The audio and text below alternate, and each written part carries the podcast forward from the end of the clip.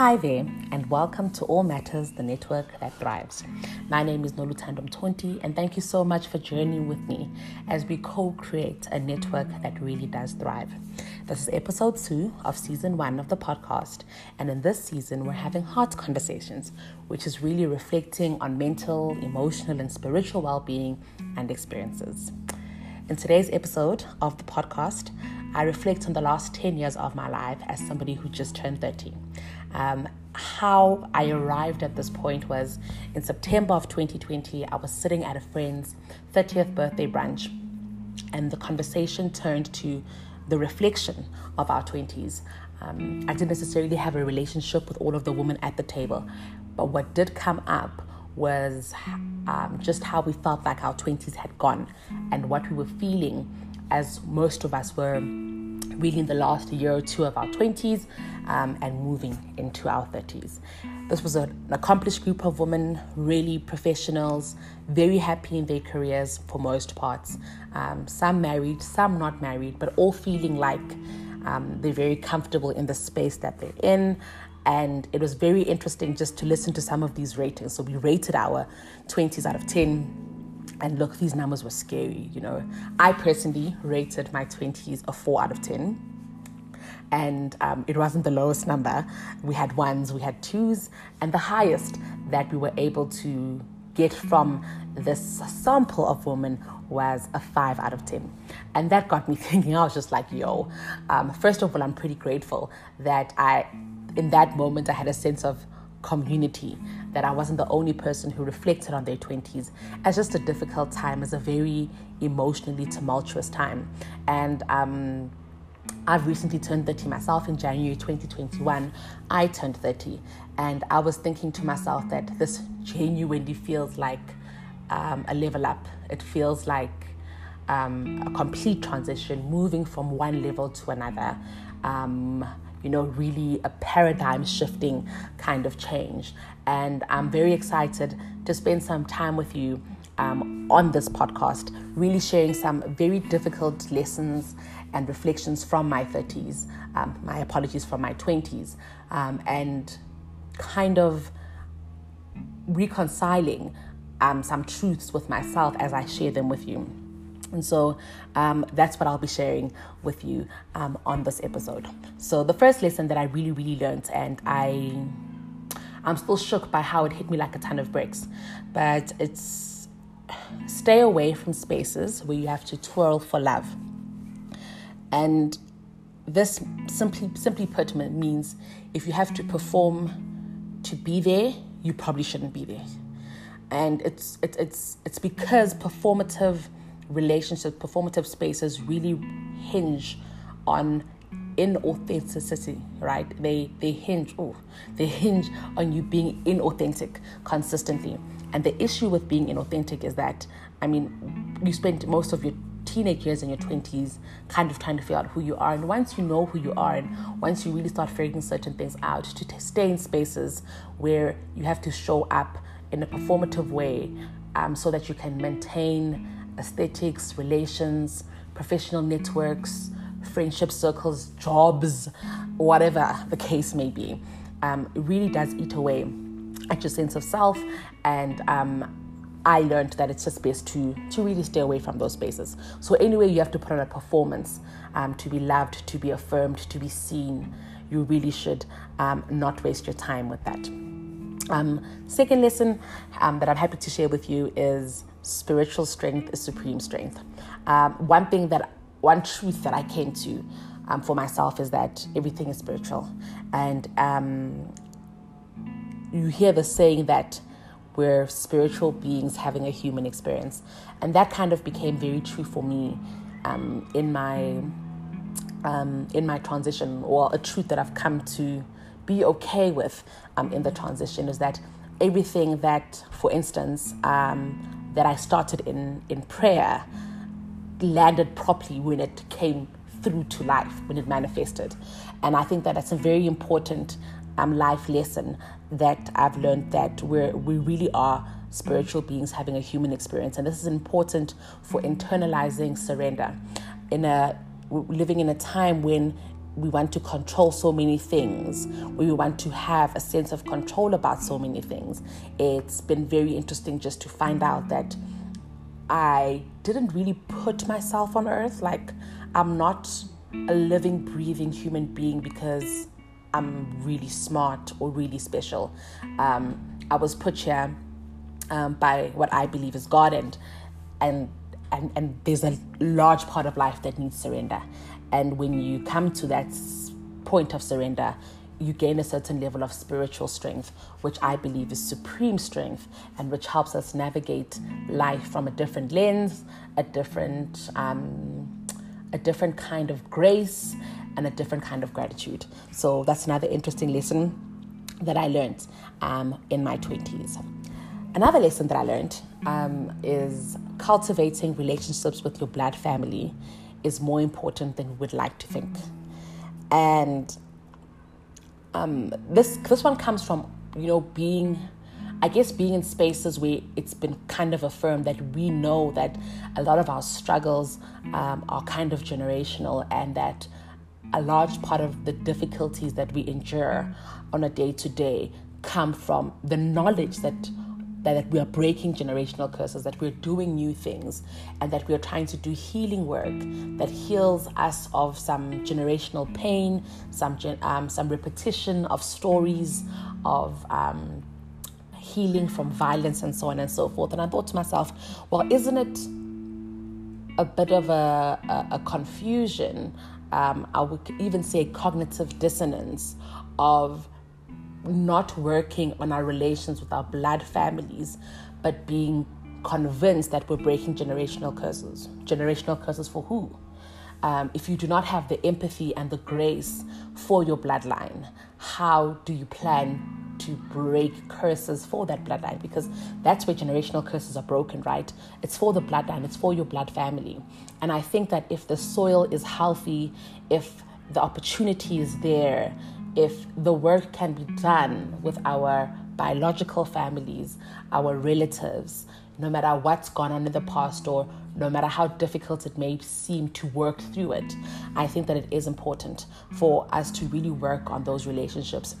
Not discounting friendship. I know many actually in my own life there's been many seasons where my friends really held me down and the fact that there was no blood relation between us really didn't matter but i do believe that um, we're born into the families that we're born into for a reason, and that if you if really it's possible to work on those relationships it really becomes important. Also becomes important in your knowledge of self in your sense of self knowing who you are um, is a very important part of being able to maneuver through life identity.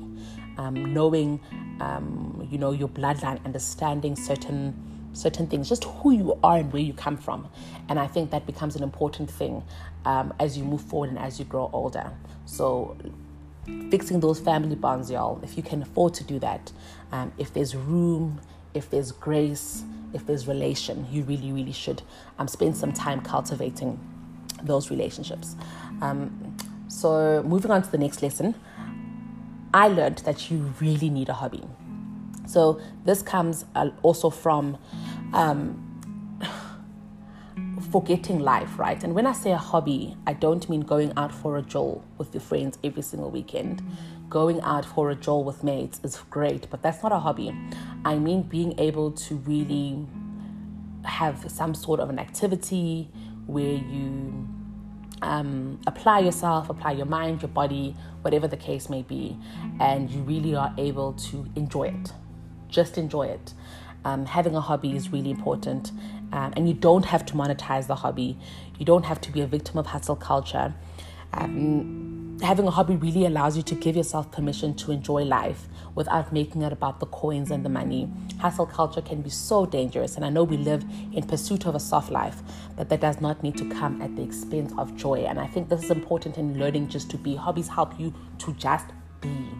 Um, we're not pursuing money, we're not pursuing esteem, we're not pursuing um, networks, we're not pursuing anything really that um, has to do with, I almost want to say capital.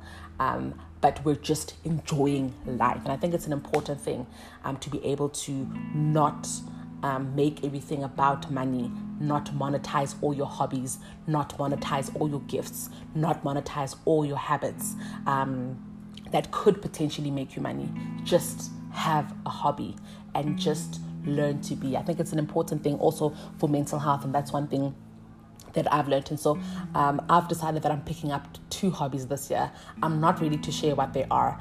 Um, I will share when I'm up and going with them. So uh, very excited though um, to be to be embarking on this because I spent my 20s thinking that going out for um, brunches with friends and shopping were hobbies, and those are not hobbies. Um, they're they're nice for being, they're nice for enjoying life, but I mean real activities. Um, it's it's very very different. All right. So the next one I've learned, which is a very, which is a very very tricky one. I also think is our experiences are not doctrine. So what we've been through is not how it is, and not how it will be for everybody else.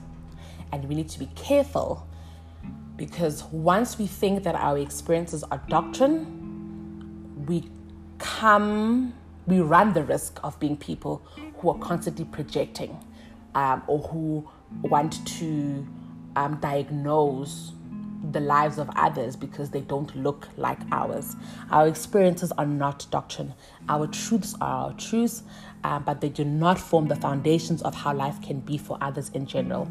And it is an important um, lesson to come to terms with, especially as people move into being more uh, into being adults and being accomplished, if you may.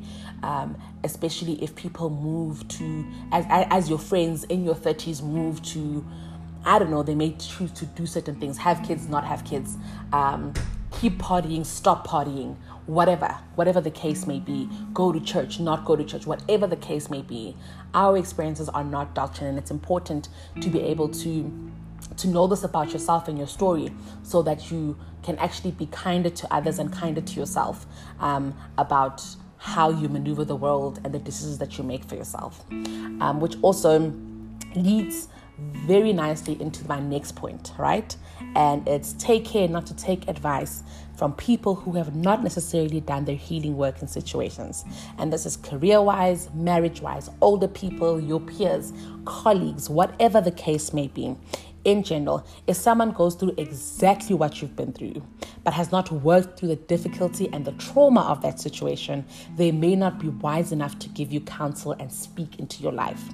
Qualify your advisors. It is an important, important aspect of being, and I think this this is this will actually kind of show you where to go to drink, you know, um, which well to drink from. And I somebody made an analogy. I didn't really like it, but we can go with it because it makes sense. And it's that you need to think of the people who give you advice as a board of directors. First of all, there's not a single company in the world that has 1 million board of directors. And other things in a board of directors, people are diverse. You know, you have people who are HR experts, you have people who are auditors, um, who might sit on a, an audit committee. You have people who are more in the social sciences, who may sit on a social and ethics committee. So it's a diverse group of people who come together. But the one thing about that they're all qualified to be there, and that's what you need to be able to understand um, about the people who give you advice. And that's not completely discounting the fact that every person you meet in the world has something to teach you. That's a, that, that's a humility thing. But it's knowing where to go from advice and also knowing when advice is some is, is, is constructive and when it's not. You know, you really need to qualify the kind of people and um, that you allow to speak into your life because if people have not done their work, chances are they cannot offer you. Um, they can't offer you lessons. They may be able to offer you their story, but they may not be able to offer you the revelation from their story. And it's the revelation that makes us better. So that's a very um, important life lesson that I learned. Um, another one that I learned is on the issue of being stuck. And um, it was very important for me to understand or get to a point where I understood the difference between being stuck and being in a silent season. And it's important to learn to discern the two because I think when you are, come from a generation where people are always achieving things and buying cars, and LinkedIn gives you that um, notification, and you go on Insta and we're clapping for this one, and you go on Twitter and that one's trending because they've done really cool stuff, it can really start to feel like you're stuck when you might A, first of all be working and be walking in a season that you prayed for. And now you're walking in it. But because you're looking around or just because we're human beings and sometimes we do compare um, you might you might arrive at a point where you feel like you're stuck. And or because things are not working according to your your your, your own timetable and, and and how you thought your life would be and your own plans and your own goals and and you know you've written them down and you've written dates and the vision board is up and none of it has really come to pass the way and some of it is working some of it isn't and but i know one thing for sure is that our generation is very quick to just conclude that we're stuck. And I think it's important just to know the difference between being stuck and silent seasons. In some seasons in our lives, we move.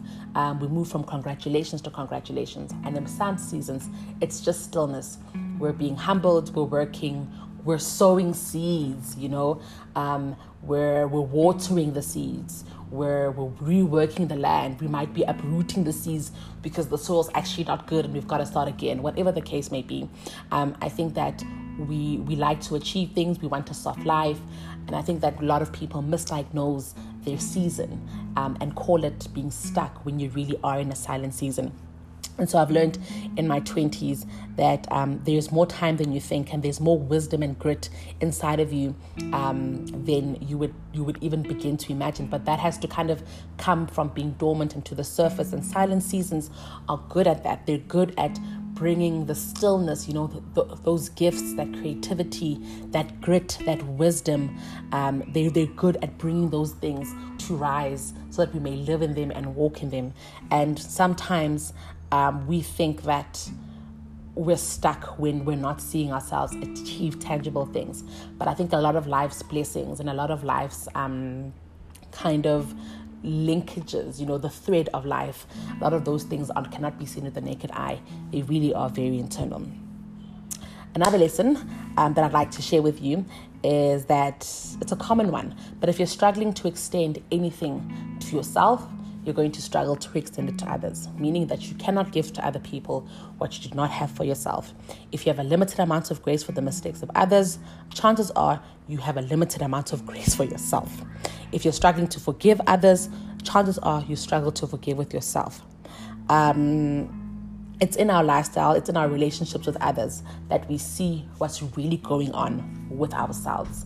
Um, and we really need to be able, I think that's what self awareness is, right? Self mastery. I think it's a journey. I can never say that somewhere between my 20s and my 30s, I've mastered this.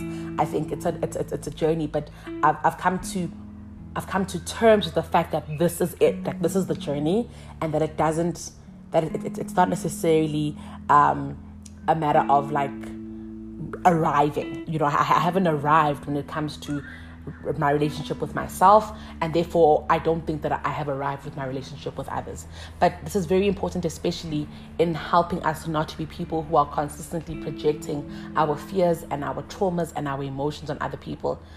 When we heal our relationship with ourselves, we can, when we fill our own cup, then we can be able to extend that to other people. And it sounds like common sense. It's said so often, but in practice, it's so difficult.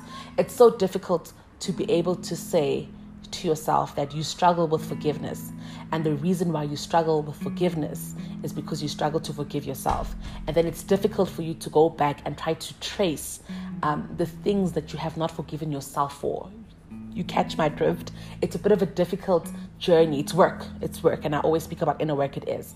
It's very difficult for you to say um, that you struggle to extend grace to yourself grace for joy and and so on and so forth um and and to go back into your life into your own story to really see the areas where you lack the grace so that you can heal that so that you can extend it to other people. But i think it's an important lesson to and i think it's the foundation um, of our ability to show up in our professional spaces and our personal spaces um, for us to be able to understand this as a as a real life lesson um, if you may. So another lesson that I've learned is how we spend our money is a direct reflection of what is spinning around in the deep parts of our souls. To loosely quote scripture, says, Wherever your heart is, so your money flows. This is always so difficult to reconcile because it feels like our likes are our likes. And I like to shop and I like to spend money on food and this, and I like to spend, or I don't like to spend. I never spend. I keep the money. I, I let my shoes tear before I buy new ones. Whatever the case may be, it's all of it is a reflection of really what's happening um, in in our hearts. And if you just think about some of the money habits from your early 20s, a lot of us made some really shocking money decisions. And that was a reflection of our immaturity. And, and so is every other money decision that we make um, moving forward. This was a very difficult thing for me to reconcile with myself as somebody who um, was uh, uh, who really got a high from shopping. Really, I thoroughly enjoy shopping. I feel fantastic after spending a day at the mall. Like my feet must hurt, or I feel fantastic when I'm online shopping and I'm filling my cart, and so on and so forth. But it's very important to be able to to to differentiate between just fun spending and really your money kind of showing you some patterns you know um, something that i read very recently on social media is um, the thing of popping bottles or being out and spending your money on food and, and, and so on and so forth. It was an interesting reflection from somebody who said that that whole thing was them trying to show people that they had made it. And I mean, that's not the case with everyone, but it's just a clear example of somebody who's come to the knowledge that how they were spending their money had a lot to do with something that was happening within their heart, something happening within their souls. And I think it's an important um, lesson to also learn with your money. Um, I know some people who don't like to check, check their balance. That's the relationship with your money, telling you something. Um, I know people who um, who don't like to pay the debt, you know, who hate the debt. That's telling you something. And I think that it's very important for us to know that even though we live in a capitalist society where really, how can we not have a strange relationship with capital and money? Um, because of what money can do and because of money money's ability to be an enabler how we interact with it really does tell us a story um, so yeah and then moving to one of the last lessons that I'll probably share during this podcast there is no such thing as no new friends.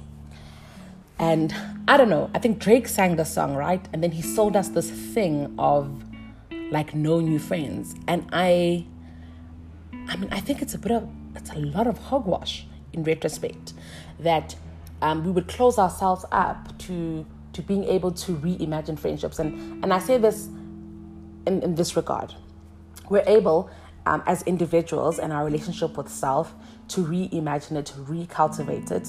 We're able to say that who you were in January 2008 and who you are in January 2010, not the same person. In romantic relationships, we're able to say we grew right? We grew from this level to this level. I once dated this kind of person, now I date this kind of person, or now I'm marrying this kind of person. So, why can that not be true for friendship?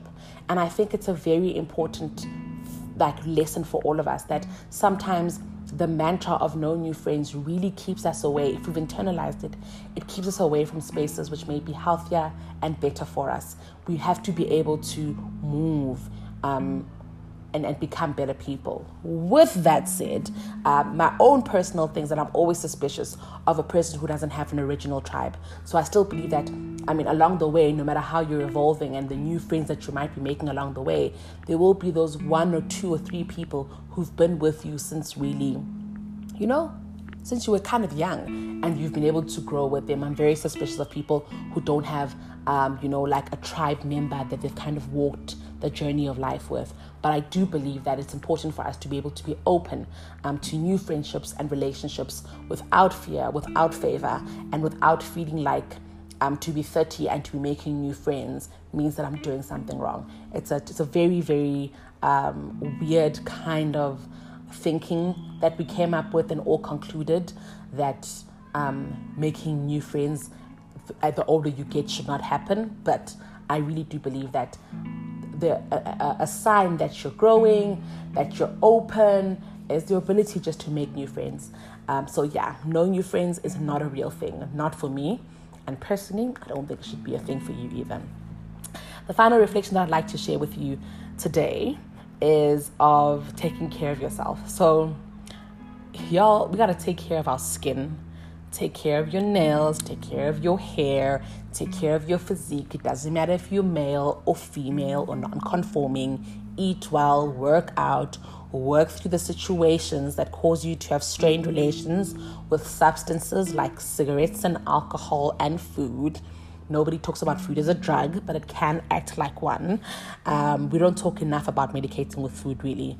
But anyway, in your 30s, the puza face comes out to play, um, the chubby waist comes out to play. Everything that you ate, drank, neglected in your 20s, it kind of shows in your 30s in your physique. And so, um, I mean, the stained teeth, the pot belly, all of it is basically showing up to kind of tell you who, what kind of decisions you made in your 20s. And so, the last lesson I'd really like to to really reflect is that you should really probably take better care of yourselves if you are in your 20s moving into your 30s. But if you are in your 30s and you have all of this, I mean, what a wonderful time to be able just to decide different, right? Decide to eat better, to now start working out, to revisit your relationship with substances, including food, and so on and so forth. So, those are some of my reflections. I really hope that you can share some of um, your reflections with me on our Instagram page. Um, and just to wrap this episode up, a friend of mine from primary school recently on my birthday actually sent me a text and she said to me her, elder sister says that in your 30s you receive all your dividends from your 20s and i think these dividends are both good and bad. But um, i was hoping that it would be true in terms of the good stuff. Uh, but i think it will also be true in terms of some of the difficult things that we have to um, kind of learn. So thank you so much for um, listening to this. And thank you so much for um, just giving me your ear and your heart, please do share far and wide. Please do subscribe to the podcast on Spotify, Google Podcasts, and on Apple Podcasts. My name is Nolutando Mtonti, and this is All Matters, the network that thrives.